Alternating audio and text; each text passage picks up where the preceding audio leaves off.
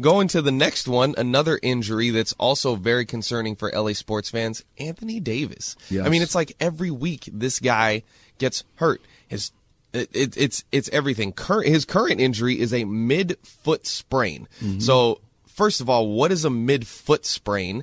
And then second of all, uh, is it just a wait and see thing? Is there anything that he can do? And do we have any idea on why he keeps getting hurt all the time? You win, you know, you win a Nobel Prize if you really can understand Andrew Bynum, who fully admitted, I must be injury prone. You know, at some point, you just have to look at the mechanics of how they jump. But here's the thing that is so underrated in basketball, particularly.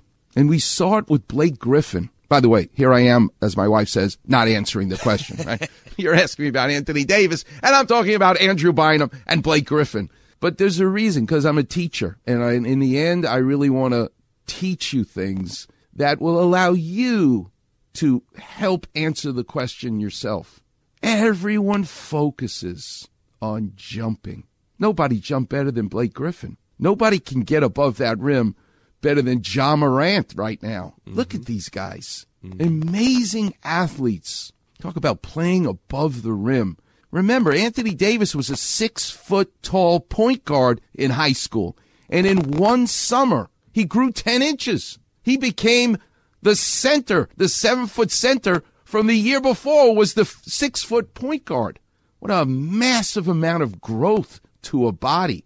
The blessing is those ball handling skills he had. That's why he's Anthony Davis. That guy can play the the point, even though he's seven feet tall. But the mechanics that happen, and particularly many of his injuries, the most recent one you're talking about was where he grabs his ankle and then uh, which is another Yiddish word. He does a study and it turns out it's a midfoot sprain. And we can get into, I could do a whole show about the 26 bones that make up your foot and how the arch is made from both a bony basis and it's an arch from your heel to your toes, but there's a second arch from the midfoot, from the big toe side of your foot to the little toe side. There's actually two arches that needs support.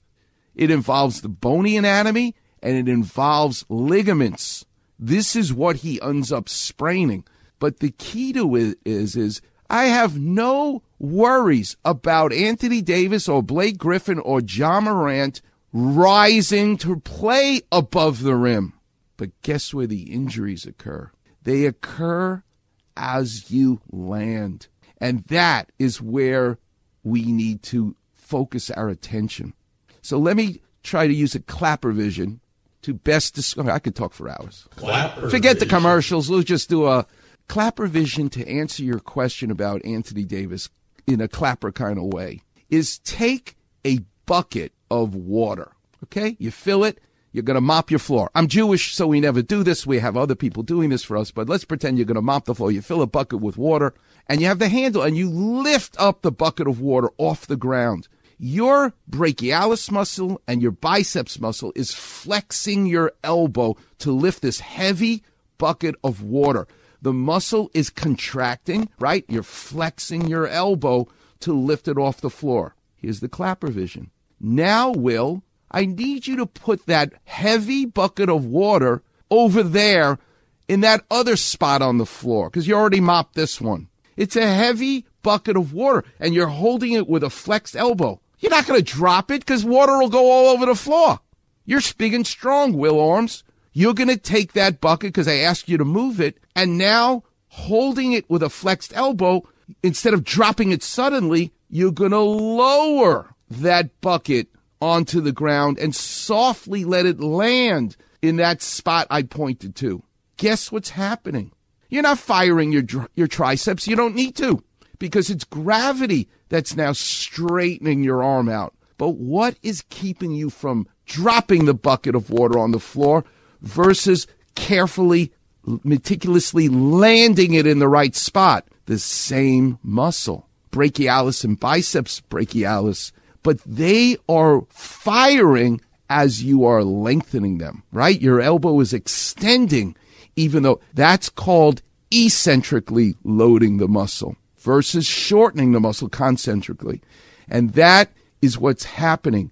When you look at these guys leap, we're impressed. But as an orthopedic surgeon, you know what I see? The eyes don't see what the mind doesn't know. Uh oh, how is he going to land? And that is what Anthony Davis has to concentrate on. Yes, you can get special sneakers and braces. Rick Barry talks about it all the time. But as simple as it sounds, the coaching, the athletic training needs to be addressed specifically for him. Buddy, you need to learn how to land better. And that is important in keeping him from injuring again. Does that kind of answer the question? Yeah, absolutely. I think we've heard it so many times, especially with Derrick Rose, and he's a good one that you bring up because we saw so many people say he plays above the rim, but he lands so hard. Right. And we often talk about the wear and tear on your knees when you're coming down from that height right. onto a basketball court. And they've since, you know, the courts are a little softer than what they used to be back in the day, but even now, it's still more or less hard on hard contact. You know, Will, I've been doing this show for 12 years. Jared Abrams actually used to do a fantasy football section with me, and you remind me of him. But I got to tell you, the way you speak, your speed of your voice. Frank Sinatra used to use his voice as an instrument in the band.